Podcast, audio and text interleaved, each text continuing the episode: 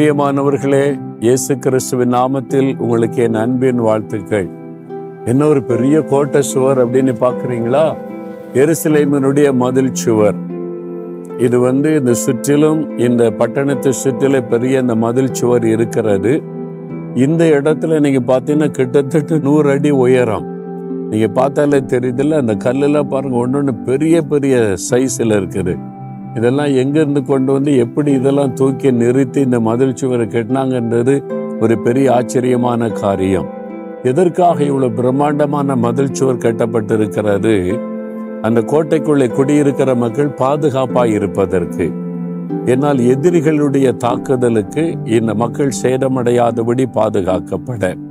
பல சமயங்களில் இந்த எருசலேம் பட்டணம் எதிரிகளால் முற்றுகை போடப்பட்டு இந்த மாதிரி இந்த மதில் சுவர்கள் உடைக்கப்பட்டு திரும்ப திரும்ப கட்டப்பட்டிருக்கிறது என்பது சரித்திரம். அதனால் இன்றைக்கும் இந்த மதில் சுவர் இந்த பட்டணத்தை சுற்றிலும் அப்படியே நிற்கிறதை பார்க்க முடிகிறது. இந்த மதில் சுவரின் ஓரத்தில் பாருங்கள், ஒரே கல்லறைகள் தான் இருக்கும். ஏன்னா இந்த பகுதியில் தான் அவங்க சிறந்தவங்களை அடக்கம் பண்ணினால் இயேசு வரும்போது சீக்கிரமாக அவரை சந்திக்க எழும்பிவிட முடியும் என்கிற ஒரு நம்பிக்கை அவர்களுக்கு. ஆனால் இங்கே எருசலேமில் புதைக்கிறதுனாலேயோ ஒலிவமலையில் புதைக்கிறதுனாலே எலும்பெல்லாம் இயேசுவை சந்திக்க முடியாது. இயேசுவை ஏற்றுக்கொண்டு மனம் திரும்பி ரட்சிக்கப்பட்டு இயேசுக்குன்னு பரிசுத்தமாய் வாழ்ந்து இயேசுவோடு கூட வாழ்ந்து மரணத்தை சந்தித்திருக்கணும். கிறிஸ்துவுக்குள் மரித்தவர்கள் தான் எழுந்திருக்க முடியும். தவறான நம்பிக்கைகள் இருக்கிறது நிறைய பேருக்கு. அதெல்லாம் நம்ம நம்பி ஏமாந்து விடக்கூடாது. வசனம் என்ன சொல்லுது என்பதுதான் நமக்கு முக்கியம். சரி, இன்னைக்கு ஆண்டவர் எனக்கு என்ன சொல்லுகிறார் என்று எதிர்பார்ப்போடு இருக்கிறீங்கல்ல?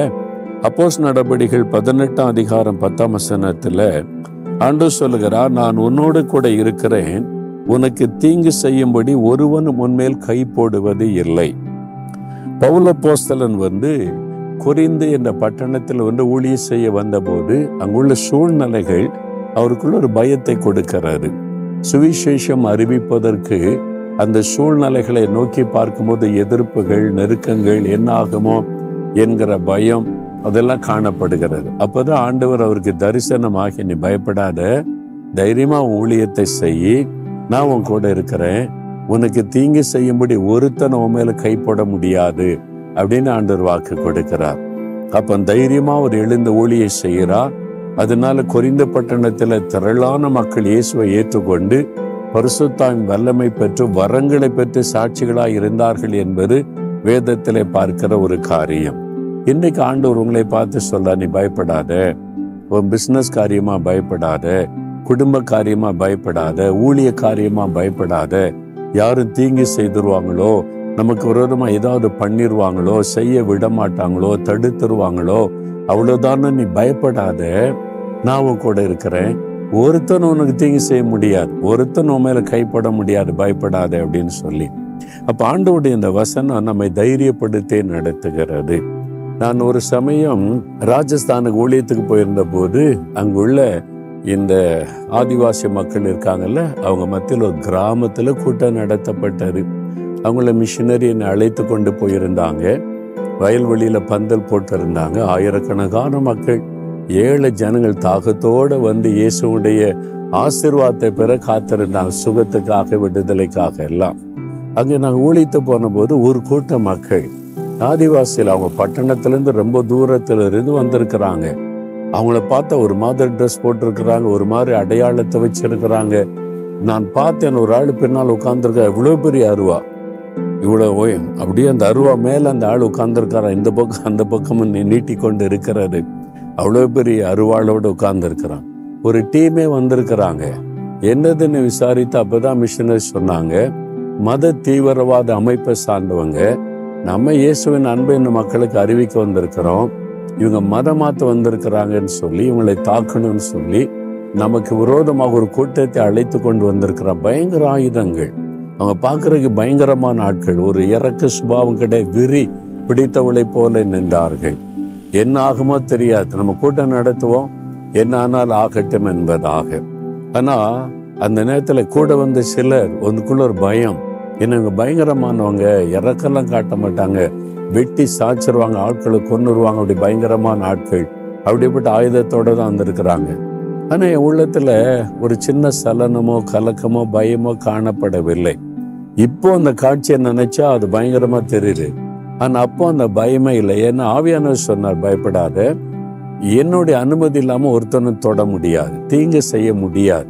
எவ்வளோ பேர் வரட்டும், ஆனால் உன் மேலே கை போட முடியாது. தைரியமாக ஆண்டோடைய வார்த்தை பிரசங்கம் பண்ணி அவனுடைய பாவத்திலிருந்து விடுதலைக்காக ஜெபம், வியாதிலிருந்து சுகத்துக்காக ஜெபம், அற்புதத்துக்காக ஜெபம். நிறைய பேர் விடுதலை பெற்று சாட்சியெல்லாம் சொன்னாங்க. ஏன்னா அவங்க கூட்ட முடியட்டேன்னு காத்திருந்தாங்க.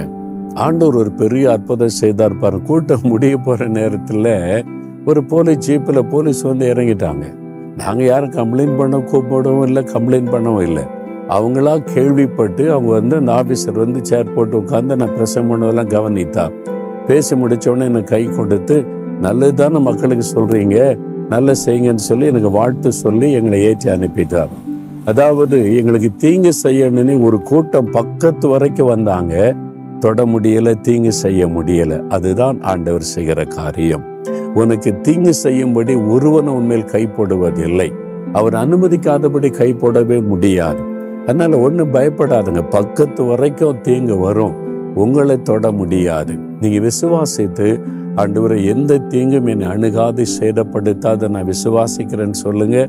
ஆண்டவர் அற்புதமான மாற்றத்தை உண்டாக்கி விடுவார். ஜெபிக்கலாம். ஆண்டவரே, இந்த மகன் இந்த மகளுக்காக ஜெபிக்கிறேன். ஏதோ ஒரு தீங்கு அவளை நெருங்கி கொண்டிருக்கிறது, என்னாகுமோ என்று பயப்படுகிற சூழ்நிலை.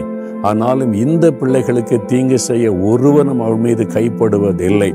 நான் இந்த வாக்குத்தத்தத்தை விசுவாசிக்கிறேன், இந்த பிள்ளைகள் விசுவாசிக்கிறாங்க. இயேசு கிறிஸ்துவின் நாமத்தில் சூழ்நிலைகள் மாறட்டும், ஆசீர்வதியும். இயேசுவின் நாமத்தில் ஜெபிக்கிறோம் பிதாவே. ஆமேன், ஆமேன்.